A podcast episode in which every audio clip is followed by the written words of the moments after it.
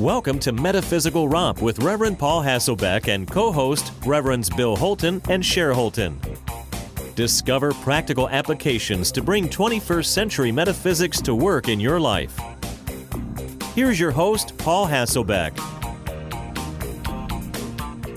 Welcome to another edition of Metaphysical Romp 2. This is the Reverend Dr. Paul Hasselbeck having another wonderful, beautiful day in my consciousness. And this is Reverend Dr. Cher Holton, and it's another beautiful day in my consciousness. And this is the Reverend Dr. Bill Holton, and it's very definitely another beautiful, beautiful day in my consciousness as well. And as you guys know, Cher and I are the co founders of the Global Center for Spiritual Awakening. And that is a name change. And we invite you to come and hear all about it. Just come to our new website, which is gcsacommunity.org. That stands for Global Center for Spiritual Awakening, gcsacommunity.org. Yeah, I'm just, I'm going to say something short. It's a name change because traditionally, when there's been a change or shift in consciousness in the Bible, there's a name change. So it's appropriate. So like that. Thank you. You're welcome. I have my website, Paul Hasselbeck, where I have my calendar with my events and the Absolute Word, which is my weekly blog based on Sunday's daily word. And so, yes, we are MR2. We share about spirituality, pseudo spirituality science, and pseudoscience. And we are continuing a very wonderful topic called joy and we're basing this on a TED Talk and a transcript called Joy Inducing Aesthetics by Ingrid Fetell Lee. So, Cher, take it away. Yes, and I want everybody to know that I put a link to that TED Talk on our website, metaphysicalromp2.com. You can go right there and there's a link so you can listen to the TED Talk. It's very fascinating yes. uh, to hear her. So, in her uh, TED talk and in her book and in her article, she talks about 10 different aesthetics of joy. And she uses that term aesthetics just as a summary uh, because she's a designer. So, she's relating it to her background in design. So, it's kind of like metaphors throughout. And she listed 10. Last week, we talked about abundance as one of them. And so, today, and we named them all last session, today we're going to look at harmony at, to start off with harmony as an aesthetic. So, what she says is if you're someone who finds joy in a really well organized closet, I can feel people cringing right now when I say that. There's some, yeah. yeah. And what's interesting is most people do find joy in it, but very few people actually can obtain it. That's the difference. but she says if you do find joy in that well organized closet or in a collection of things that are arranged neatly, Harmony is the aesthetic for you. And this is the aesthetic of balance and symmetry and pattern. And it comes from the fact that seeing order in the world around us often gives us a sense of joy and calm. It lets our brains relax because we know that we can spot threats or opportunities because the rest of the world is orderly and organized around us. Yeah, I'm I'm this is this is an aesthetic I live by harmony. When my place gets a little disordered, my thinking is disordered. So I tidy things up a bit. And isn't it true when we walk into a place that's that's aesthetically put together in harmony? I, I feel a sense of joy with that. I agree. And I think we sometimes look for that. Like if things are confused, our mind plays with what's there in order to create something that gives us a feeling of order out of chaos. And I believe that all of us, really, when you think about it, are composed of two main aesthetics which take different forms. For example, we are aesthetically finite beings and infinite beings. We are aesthetically human beings and divine beings.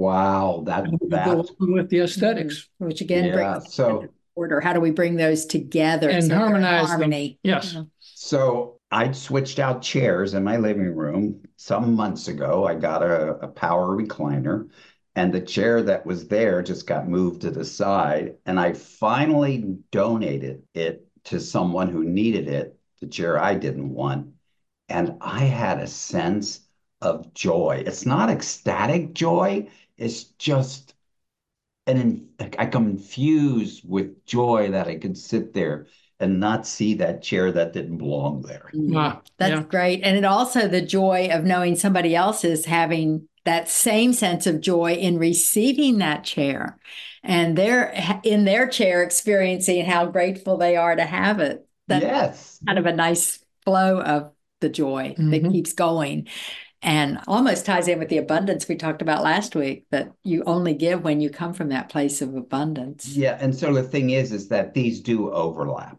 mm-hmm. you know whenever like we have lists we usually find overlap and that's that's just fine it is. And can I throw one other thing in about harmony? For people who are looking for that order and find it, that sense of joy in it, but yet have trouble creating it, start very small. And one of the things that the, we have recommended, the three of us, when we teach um, the power of order, when we talk about the power of order, we suggest you pick one little thing like one drawer or one section of your closet or one area of your garage, not the whole garage, and just take one area and focus on creating the order there and then expanding it out. And you'll find that before you know it, you have more order than you ever imagined. And something that works for me is I have a small condo now, but I have drawers and cubby holes.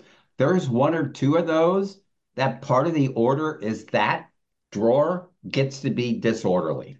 mm. I love it. I love it. So it's in order when it's out of order. Yes, exactly. That's the order for it. I love yeah. that. That's great. Yeah. Okay, what's the next one? Okay, the next one is energy. Energy is the aesthetic of color and light. It's really important to understand how she's explaining what these mean. Absolutely. Energy is the aesthetic of color and light and explains why we have an innate attraction to a sense of brightness around us. So we often use the terms brightness and darkness as a proxy for our emotions. We say that life is golden when things are going well. And if we're in a bad mood, we have a dark cloud hanging over us. Well, it turns out this spectrum of brightness to darkness is a universal thing, and that bright colors are universally understood to be joyful. Yes, and especially colors like red and orange. Actually, when I looked up what's the color for joy, it was a bright yellow color. So all of this makes sense. And I have an example, and I might be using several examples from this trip I took to Bentonville to go on a bike ride. My friend Steve and I walked out of this restaurant in downtown Bentonville, and it was dark, and we saw in the distance all of these bright lines of light and, and color and and when we walked over to see it it was the facade of a parking garage wow. So they took something ordinary and turned it into something extraordinary. And it was all because of these bright beautiful lights and geometric patterns. Oh, I love that. You know, there's an area here in downtown Durham where they are, it's apartment buildings, and it's an area that was kind of dreary looking. And I think they've actually hired street artists who have created this beautiful, it is graffiti, but it's designed graffiti. So it has order, which would be the one before. But they've created the whole facade of this area now. When you drive past it, it's beautiful. There's butterflies, there's trees, there's it's just gorgeous. And I, I don't know the story behind it, but it just creates joy when you drive by. Yes. So I I feel the same way when I see them and part of it's related to one of the aesthetics we're going to talk about later, maybe not this this show, but for me, when something like that shows up where it's not expected, it's also surprise. Ah, yes. It's, yeah, it is. Yeah, to see all of that color in the midst of all this dreariness, right? Well, I've, I've got a surprise for our listeners. Uh, we've all heard the expression to make a joyful noise. Well, why not say make a joyful poise instead of noise? and then we're back to a joyful poise. We bring it to the noise there of our go. consciousness and the world around us. Right. Amen. Ties the order in, yeah. chaos, and the energy because we brighten up when we do that. And yeah. I think about clothing, and you think when you don't feel like you're in a good mood, you usually drag the drabbest stuff out of your closet and put it on where you mm. feel even worse. And yeah. so I found that just look at the bright colors, and even if you don't feel like it, put that on, and literally the color itself will change your mood or help you uplift your mood. Absolutely. Absolutely. Well, the next one is freedom, which is when I first read this, just the word, I went, huh, that's interesting. And she says the feeling of being let loose and having our bodies be unbounded. Hmm. so it's that feeling of when you were a kid and on the last day of school, the school doors burst open and you could burst out onto the playground. That's a feeling of freedom, but also the feeling of being in a wide open meadow and having space around us. Often, nature is the thing that gives us a feeling of freedom now because we live in sort of enclosed indoor environments. And so, one of the things, one of the reason why I like to ride a bicycle I feel free. Mm. And when I feel free, I feel joyful. Mm. I had the same kind of feeling when I was a youngster and would be in church and when the service was over could burst out of church and play with my friends. yeah. And you think and, about that. That's the kids running out. That yeah. is true. yeah. And and then we became ministers and there was bursting into church.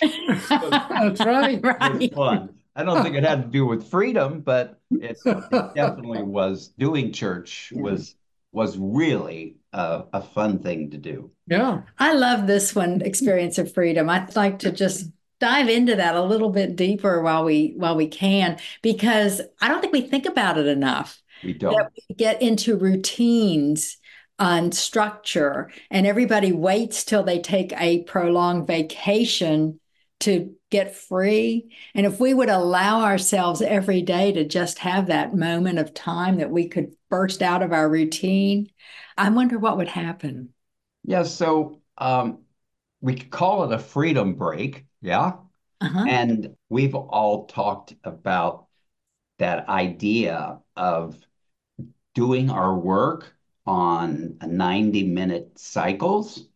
And that's those ultradian rhythms. And often, what I would do, I would get up from my desk and I'd go on my balcony and look at that view, which is expansive, and that supports freedom. Yes, yeah. and it again that nature that that's why people want to take that walk outside or just look at it or even on your screen to get a screensaver that has beautiful pictures of nature that move through each other that yeah. you can go there for a moment and mentally just take that escape but when you think about it the, the word freedom the last two letters stands for om and boy that. is that freedom that's pretty cool Wow. And the word free. And oh. we, can, we can play with this quite a long time because we're creative humans, aren't we? Yes, we are. And you know, another interesting thing during the pandemic, a lot of people experienced that freedom of not having to dress a certain way. We didn't wear shoes as much. We uh, just that whole freedom of of relaxation and still doing our work. And I think that has carried over now. People, I notice that people don't dress the same even when they're back in the office now. They do wear shoes, but yeah, people are much more casual in their dress, which Absolutely. is appropriate. When, when I speak at a church, prior to the pandemic, I was always in a suit. Now I'm almost never in a suit. And I was talking to someone about reaching out to a church that doesn't as a minister and offering to speak. And I was informed, well, they require a jacket. And I went, huh, I wonder if I want to do that. that could be one of those. no, not going to do that. So let's see if we can get one more done. And this is a word I never heard. Did you guys hear this word before? Affordances. No. No. No. So affordances, this aesthetic came out of an observation that I made. This is uh, Miss Lee talking, that I made while I was looking at all of these different objects that people told me were joyful. And I started looking at the objects of childhood, things like hula hoops and bubbles and balloons and bouncy balls and merry-go-rounds and carousels. And I noticed that, hmm, they're all round. And I started to wonder why why I started to wonder why are so many things that are playful round? Well, it turns out that round shapes are the safest shapes. They don't risk injury.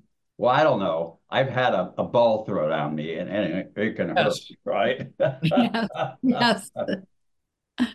so affordances which is a term designers use to describe the different ways that things can be used. And so round shapes are naturally associated with play. And just think of all the ways as kids we use yeah. as, as a ball.